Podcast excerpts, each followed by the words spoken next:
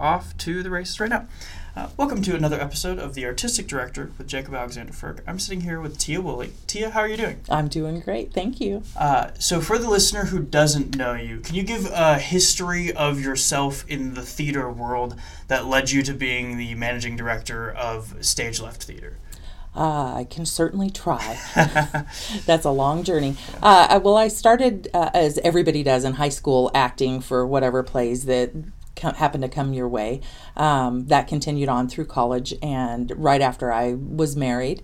And then I became interested in uh, the backstage part of theater. So I started doing stage managing, running lights and sound, and doing props, and that organizing, being production manager and stage manager. Um, and then that kind of morphed into uh, production uh, oversight, I guess you might say. And then you just, eh, I've been doing this for over 25 years, and you just kind of keep growing and growing and growing and learning. And so I don't have formal education in it, although I do own uh, several businesses. So you have the business background, and then once you add the theater background into it, I have a degree in communications. So once you add all of those little elements together, it kind of helps create what I have become, I It suppose. It does. It just stacks nicely. You know, everybody pays for their education, whether it is uh, at a college or with time that you commit to a project or something that you're passionate about. And I, while I have a college education, I have committed more time to my passion, let us say. So, That's excellent. Um, so I start out my podcast with the same question to all of my guests, and it's a big, ambiguous question. So feel free to answer it in any way, shape, or form that you wish. Uh, the question is simply, what is your artistic direction? well, that's not an easy question. I wish I could Ah. capture a facial expression on a podcast because it was just wonderful. Oh, I can't even imagine. My what is my artistic direction? Yeah. Uh, well, my I suppose I should start with my goals. My goals for the theater uh, are to uh, increase awareness. Uh, The theater that I manage, we do. Um, our mission statement is to create controversy, to start the communication and the conversation uh, with hot topics, uh, whatever is relevant to the community or the state or the country at the time.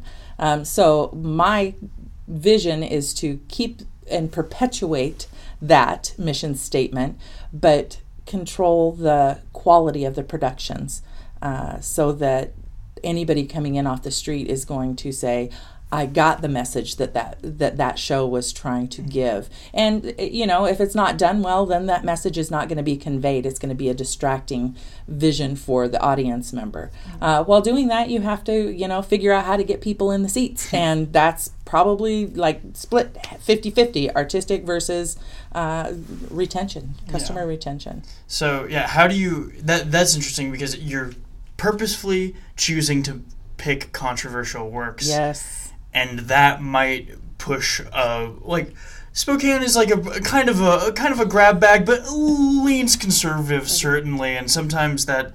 I guess like I don't know what your definition of controversial is, but with the current political pl- climate, that's definitely there's a lot of things to pull from. There are anything that uh, seriously, if you can think of something that is, we concentrate a lot on uh, political, uh, any social issues that are coming up, whether it's the LGBTQ or if it's uh, racial matter.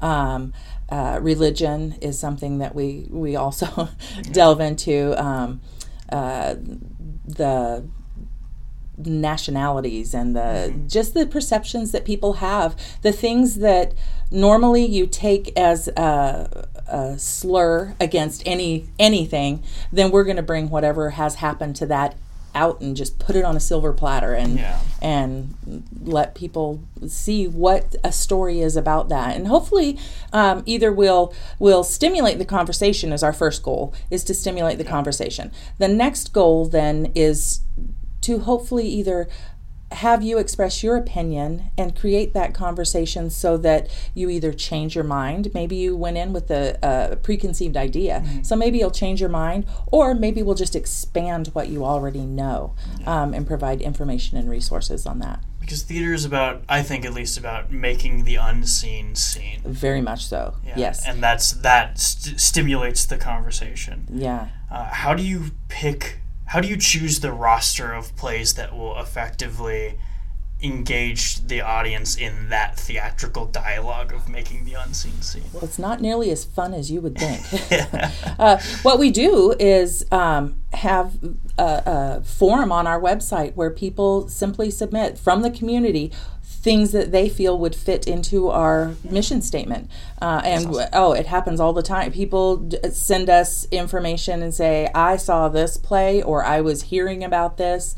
Um, you should really do it. We've got a list of plays long enough to last for another 10 years probably. But what we do is we form a committee and we sit and we read anything that would be suitable to present at stage left. By suitable, I mean something that's not just a little chestnut, that's little fluffy, happy thing. Yeah. Um, something that is going to stimulate conversation, um, uh, touch a hot topic. It really has to touch a hot topic for us. It has to be uh, something that is a meaty topic. Uh, We're not going to we're not going to do you know the light-hearted beauty and the beast. We're not Yeah. going to do that. We're going to do you know disgraced where you have a muslim family that has to deal with terrorism in the united states. Or so um, as light-hearted as we get we're doing sylvia right now which is you know it's still dealing with uh, a marriage and somebody a midlife crisis and how they adapt. So it still has a little bit of stage left in there, but it's still lighthearted. But we select uh, by reading all of the plays and debating what would work and making sure that it's going to fit within our space. Yeah. So is Stage Left always focused on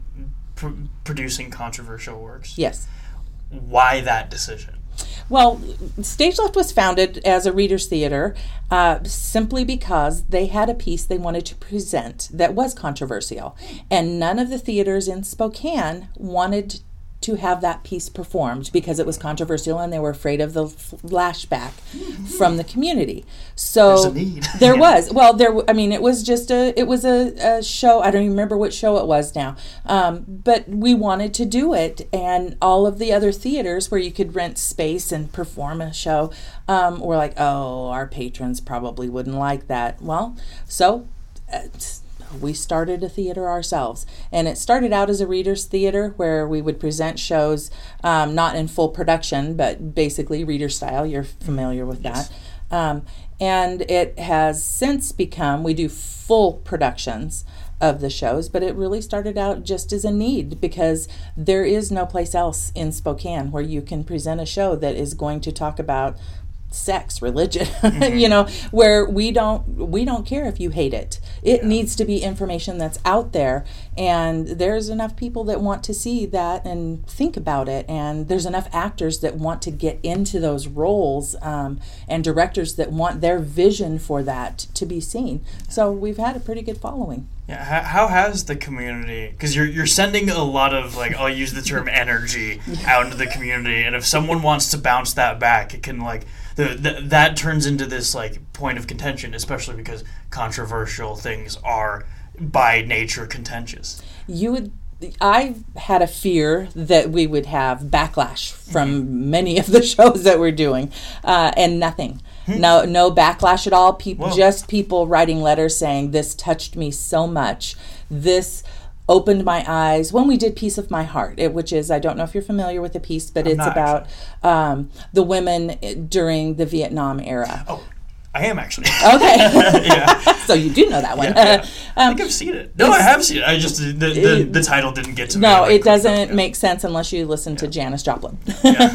Um, but the the show itself, you know, talks about women in Vietnam and the fact and the roles they played, and you know the fact that um, they were never really credited with the U.S. government. The government doesn't even know how many women participated in the Vietnam War, and so that show we got letters from people that said, "Now I understand what my sister went through." Oh my gosh, I had no idea all of the facts that were contained in that. So we got poems and letters and emails just um, from the community supporting it, and and it's you know uh, we're just kind of wagging our finger at the government, going you know you're this is a this is a fault that you guys have done, um, but these this is the repercussions, and it was it's not a happy show by any means. um, it's very sad, but uh, it's very heart touching Yeah. one. And so that's mm, usually the community really appreciates the fact that we bring these little hidden things out into the light and let everybody see them. Yeah, that's and it's in a way you're holding the powers that be accountable Yeah, by oh, yes. affecting individuals. Yes, that is that is really ultimately the goal. Yeah. How how as a theater can you stop I think a thing that performers and directors and theater entities kind of fall into is sometimes treating the audience like they're this big like nebulous math or mass of demographic like statistics. How do you as a theater stop viewing them as that and start seeing them as individuals to sort of uh, like pierce through that veil? Does that does this make sense? Does yeah, any of this make it, sense? uh, Okay. I, I do. I understand the question, and I totally know what you mean because I've worked in several other theaters. As far as um, you know, you have a demographic. Most of your people are going to be fifty-five to seventy-five, and they're going to pay the most money to come see whatever big foo-foo musical you're going to see. Our shows are so unlike that demographic. Our the the people that come see our shows are so varied in range. We're totally PG thirteen and over. If Yeah. you're under thirteen, I do not recommend you see Do you see any of our main productions. Um, although we do have some, you know, playwright festivals that you're welcome to come to, but we really do not target younger children. So you need to be between the ages of 19 and 75 as we've got such a wide range. Um, and when we select the shows, we are selecting them based on that information. So we know, we try to salt our season with things that would appeal to the much younger generation, the the 20s, um, as well as things that are going to go back in history. Like we've got one coming up that's burnt by the sun. Uh, it's uh, totally about the Cold War, which you know that is something that that people my age can relate to, whereas your age perhaps it's going to be a learning experience. Yeah. So that's and that's where the information comes in, and and uh, we don't necessarily target specific people, but just the age ranges and providing the information that we feel that our audiences. Uh, don't necessarily know about because Yeah. a lot of the history in the United States is kind of buried, Oh, yeah. and you don't even know about it. So we want to target those people and give them that information. Yeah, it comes back to I really like the idea of making the unseen. It's it is like, that is that it, which is really what we're doing. We Yeah. want you. Uh, we just want th- uh, little things to come out, and a lot of times it's the tiniest thing. People go, "I had no idea." I'm curious. Do you do you try to get people who would maybe not like the production purposefully in to see those, or Yes. do you just okay? How do you go about doing that? I call them. Really? Yes. I, I call them or email them or text them or Facebook message them uh, and and say we're doing this show and it's completely it's about this and I think it has information that you would like to see. So it and usually when people usually when people come to see they they love the production. Well, the, I mean, let's face it, they're nationally produced plays, so they are quality. Yeah, exactly. Um, and our we've got such a huge, wonderful pool of actors and directors here in Spokane. You can't go wrong. Um, so the information then is just stuff that's never been heard. So once they come in and hear it, it doesn't matter if you're Republican or Democrat, whether you're gay or you're straight. It's information, and it's information to give you some enlightenment Yeah. uh, to expand what you already know. So we, you know, just reach out to people and say, hey, um, sometimes it's groups or clubs, and I say we're doing these shows. I may give away a couple of comp tickets to get a couple people in so that they can go back and tell their friends about it. Yeah. But that's really it. there's a there's this thing in controversial playwriting or I guess playwriting in general that kind of irks me sometimes, which is plays where at the end I know the playwright wants me to believe a specific thing. Like the the play is like telling me the moral that I should take away. And sometimes I feel like those plays are, are a little bit less effective than the play that simply as you're saying presents information. It's like here, here's the information, you can draw your own conclusion yeah. do you do, do, is that a discrepancy in your head or is there like are there some plays that maybe like hit too hard in a way and it's like okay well you're sort of like ham fisting it through the, or is that or is, is that just something that isn't even in the realm of your focus? Well, the, no, I think about it. Yeah. I think about it uh, because not all of our plays end with a happy ending. Yeah. You know, they end with divorce, they end with suicide, Mm-hmm. they end with murder. So our shows don't necessarily have that um, revelation of the moral of the story is. Ours are just telling the story and letting you come away with that feeling Yeah. uh, versus wrapping it up and tying it with a bow. Um, there, we're we don't look at the at the shows for the end um, necessarily so much as the journey. Hmm. Yeah. Does that No, it makes sense. That make makes sense? Okay. sense.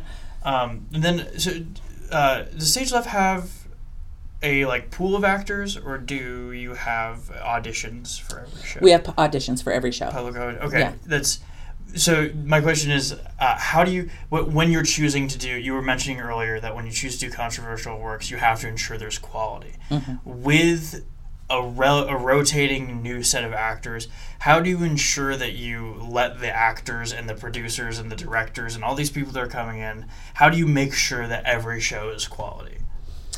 Well, first, you have to make sure that they have the support they need. The directors and the production teams have the support that they need to do what they need to do and not worry about all of the little things, you know, what, uh, marketing or posters or yeah, any of the little peripheral stuff, whether or not there's going to be an audience. That's not their worry. Their worry is to give us a quality show so that it, it sells itself, basically, is what happens.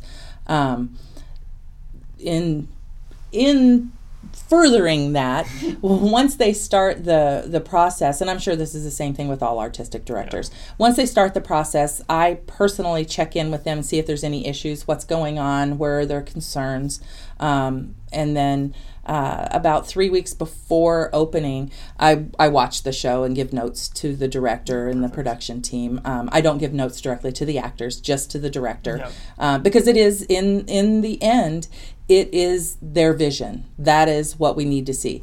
All I'm looking for is to make sure, well, it's not boring, Yeah. that that uh, that I understand everything, that there's no technical issues that have to do with the theater that are inhibiting the production value.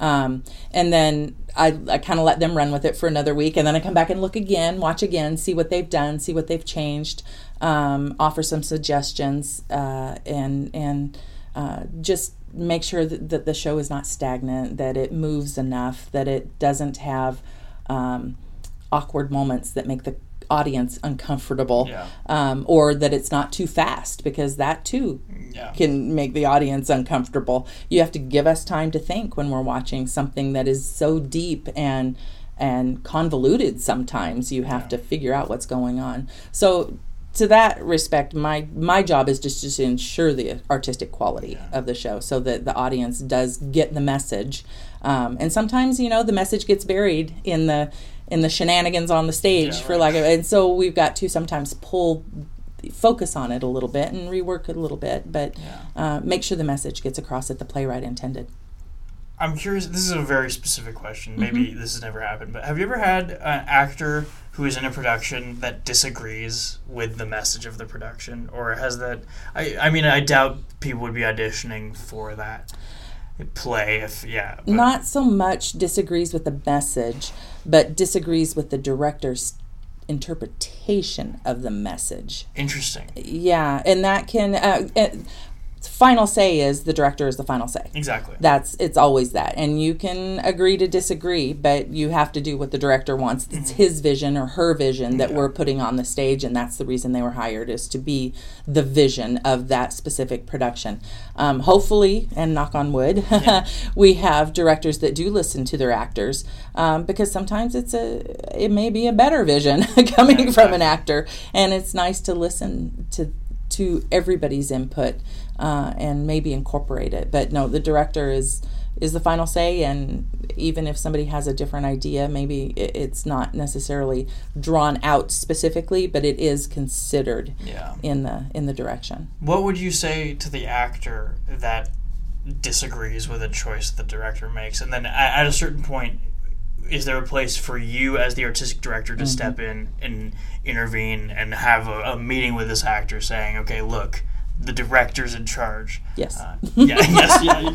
yes, that has happened. Yeah. Uh, you usually it, it's a it, you get it from two sides. The director will come to you as and the actor will come to you separately. Yeah. Uh, and and so you kind of know what the issue is uh, going in, and it's it's I I support them both, Mhm.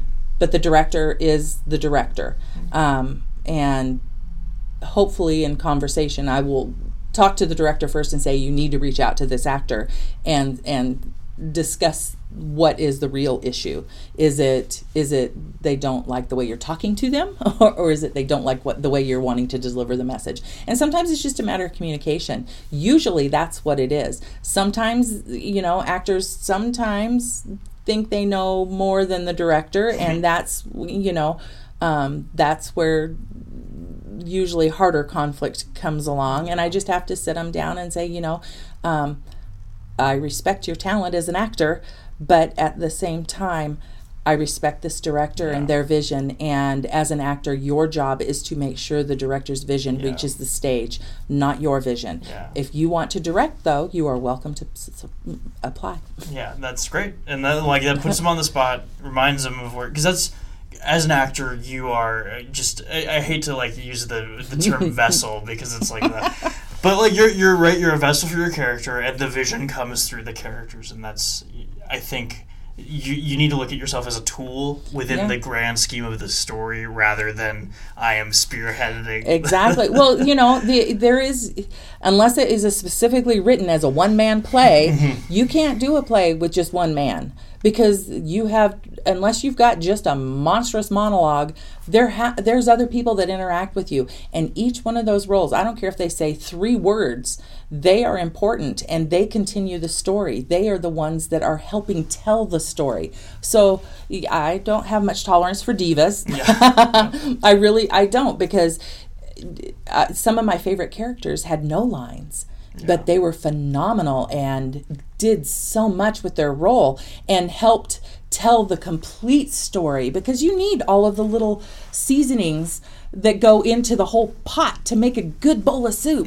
You know you can't you can't just love throw a chunk of potato in there and call it good. It's not you know you got to add it and and it's not good just because potatoes in there it's you know it's good because there's a little salt and pepper and some Yeah. celery and you know uh, all of all of those things make it and and that's what uh, sometimes you got to point that out to the Yeah. to the actors Yeah, that humbles them also. uh, well, I'm not trying to. I don't want to knock them down because Yeah. I respect their talent so much.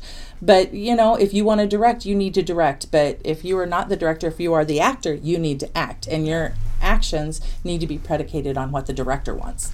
Um, h- how big is stage left? How, how We are. Well, I prefer the term intimate. Okay, yeah, that's, I've heard that used many a theater before. yeah. we seat seventy. Okay, we yeah, seat seventy, so we're very intimate. Yeah, I'm from another theater that's also 70, so it's Okay, like we yeah, use the word the word intimate also. Um, my question is, with the content that you're doing and with a smaller theater, how do you keep the doors open? How do you keep the theater running from year to year to year, having a relatively smaller uh, theater?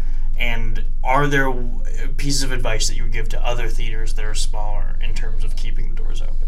I think the struggles are the same with every theater, regardless of size. You're always looking for some sort of revenue. you've got to keep your doors open. You've got to pay the people. You've got to pay the bills, so to speak. Um, we do uh, a lot of um, in-person marketing. So when I'm asking people as they're coming in, I'm like, "How did you hear about us?" Saw the article in the newspaper. I talked to my friend who came to see the show. Oh, I have a friend who has a friend who's in the show. So it's a combination of all kinds of little things, whether it's our newsletter or our um, Facebook posts or our you know website. Probably not our website, uh, um, but the actors are our biggest cheerleaders. We um, have sponsors for each show. We have a season sponsor. Um, I don't sell ads for our playbill. I just uh, feature our sponsors in our playbill. So that's not a source of revenue income for us at all. Um, and then we seek contributions and donations. Um, we also apply for grants. So the, all of those things, and they're constantly in motion, moving and, and going. So that's pretty much how we keep the doors open. Is there one thing in particular that you would give advice, or as like, what what's something that you can seek out if you're a small theater struggling to pay the bills? Like, what what's the what's an inventive way to like get that extra bit of revenue? Well, for us, it ended up being because when I first started. Um, there's an open spot in the season and I'm like, okay, I've got to figure out how to get some operating capital because I wanted to remodel. I wanted to remodel and I wanted to put, I had this big list of joyous things I wanted to accomplish. Well, you, it takes money and you can't just go knock on a door. A lot of people hadn't heard of Stage Left. Um, so I created a fundraiser, just a one weekend uh, show and did a minimal set, but did a full production in one weekend. Um, and I did that, I think, three times last year. And each time it raises, you know, not a ton of money, but enough to uh, do those little projects. And that's so I I also developed like a playwrights festival that involves kids. Kids bring in the money. Yeah. We don't focus on kids with our theater. A lot of other theaters can do little mm-hmm. kid things. We don't. We are not known for that. People aren't going to bring their kids in. Um, so I did something specific just for kids, nice. and and so those little things help. Is it how long has the playwriting festival been going on?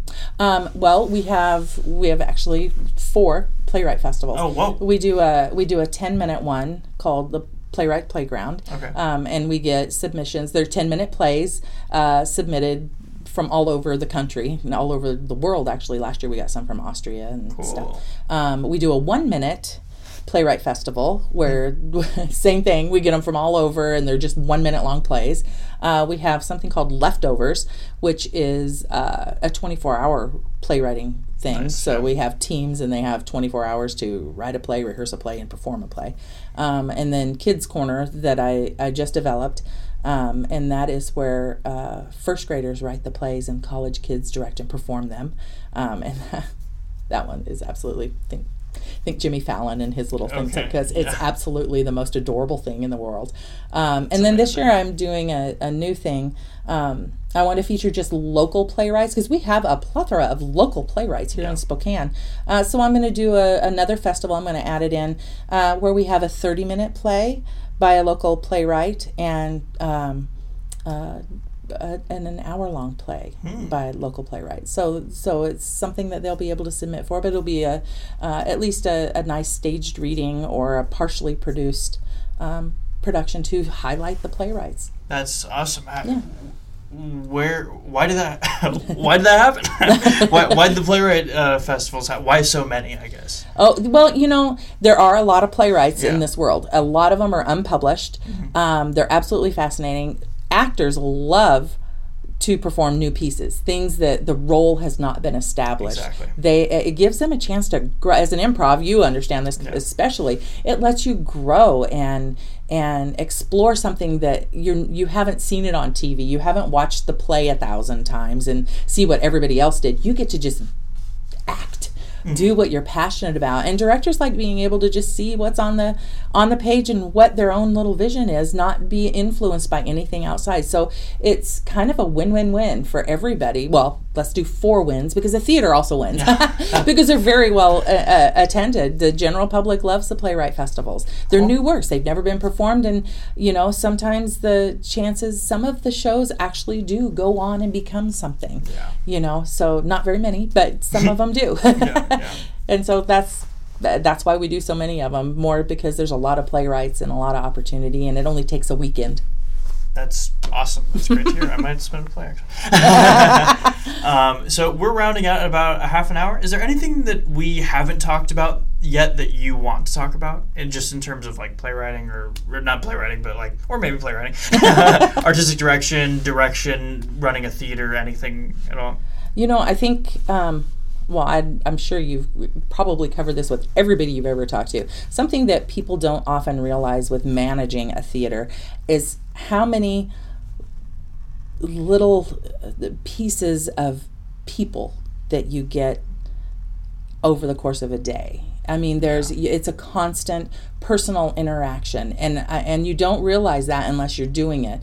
Um, if somebody's coming up to me and saying you really need to do something with recycling, more here. And I'm looking at them going, oh, you have, I've got four grants that are in the process, two auditions, and I've got a playwright festival. I got, I'm not thinking about recycling my bottles more than just putting them in the recycling bin. So, you know, it's a, it, there's a constant bombardment and there's a, a, a continual reprioritization Yeah. of what is going to be effective, what's the best for the theater, what's the best for the people in the theater, because sometimes they're not the same thing. Yeah. Uh, you have to really weigh out all of those, all of the input, and then see where it can go in the in the list of what is really important. Uh, I think an important quality for artistic directors or just directors to have is approachability. Yeah. Um, within this bombardment of people that you experience from day to day, how do you remain like approachable and like present with each individual that you meet? I I treat everybody like I've known them forever. I think I probably did that with you Yeah, as no, well. you definitely did. Yeah. I just I figure um, unless unless you've done something to me personally, you are going to be a good friend and a great resource, and that's how I look at it. And I I truly do want to do whatever I can for whoever is approaching me. I may not agree with what you say, and sometimes I may need to think about it for a while. But you know, maybe a year down the road, it's something that's really relevant, and I will remember then that I talked to you and. I'll probably pull you in and have you start something. Yeah.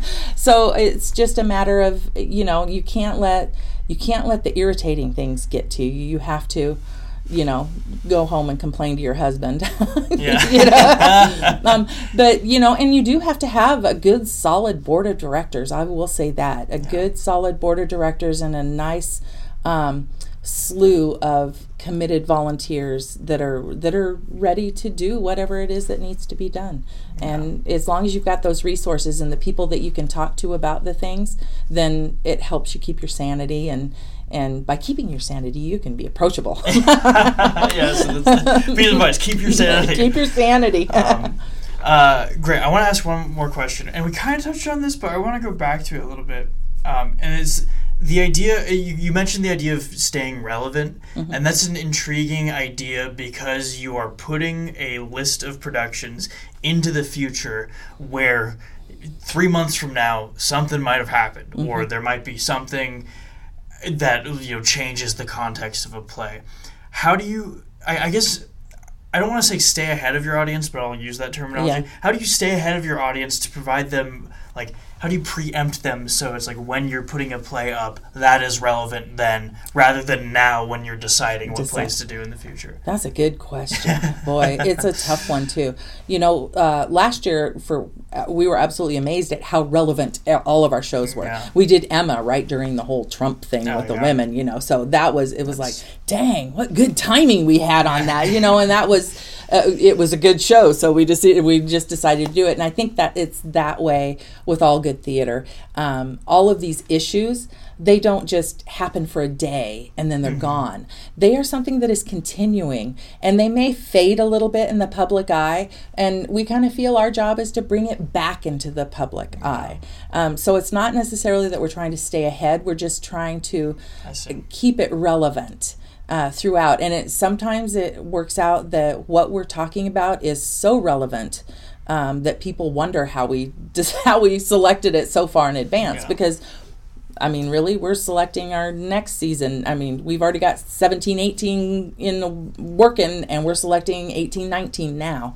So you don't necessarily know what's going to be relevant in two years. But at the same time, whatever is relevant today in two years is still going to be Yeah. relevant. Yeah, and those uh, I think also just making sure your plays are like human and grounded Oh, there's yeah. Mm.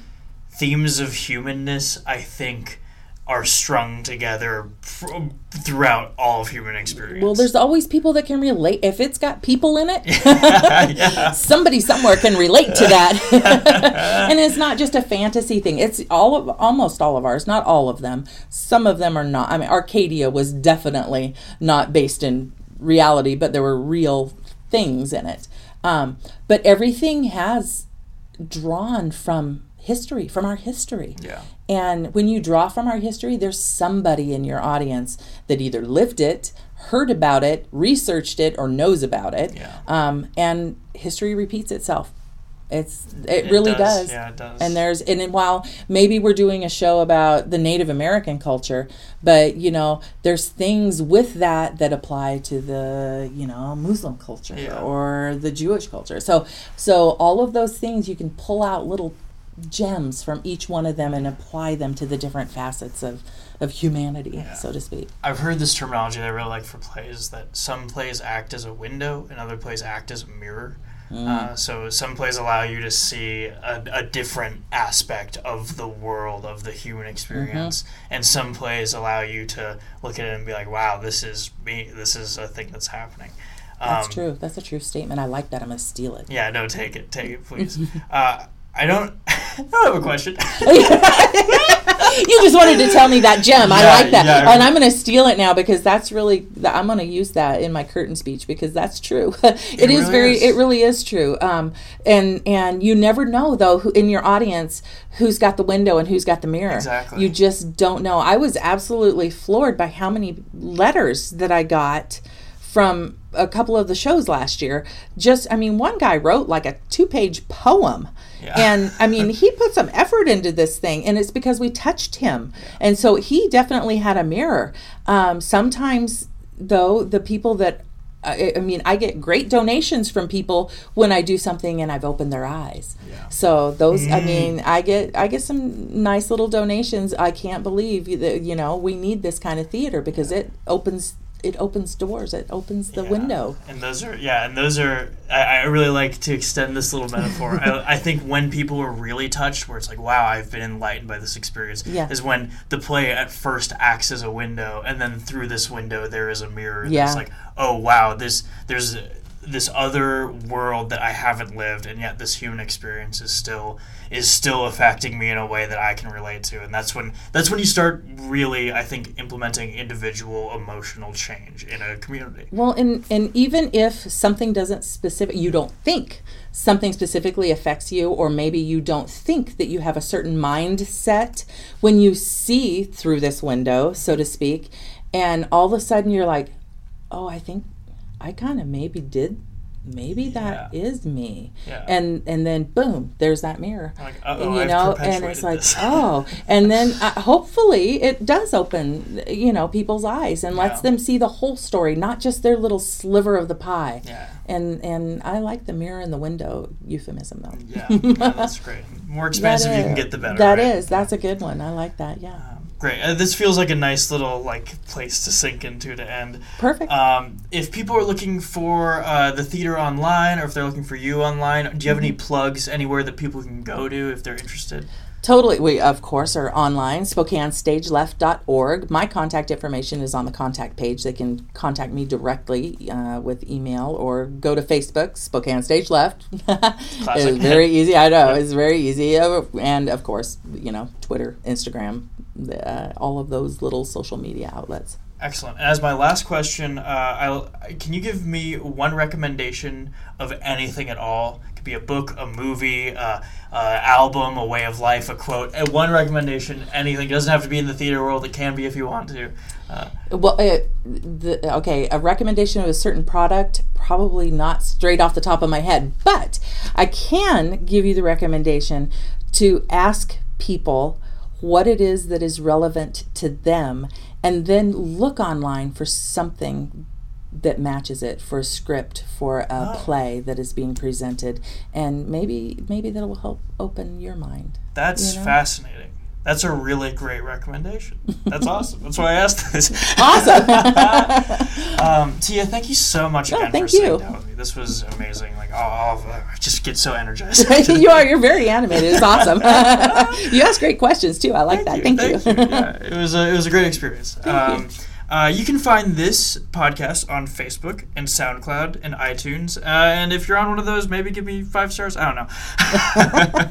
uh, listener, thank you so much for listening, and I hope you have an excellent rest of your day. And that is how I end.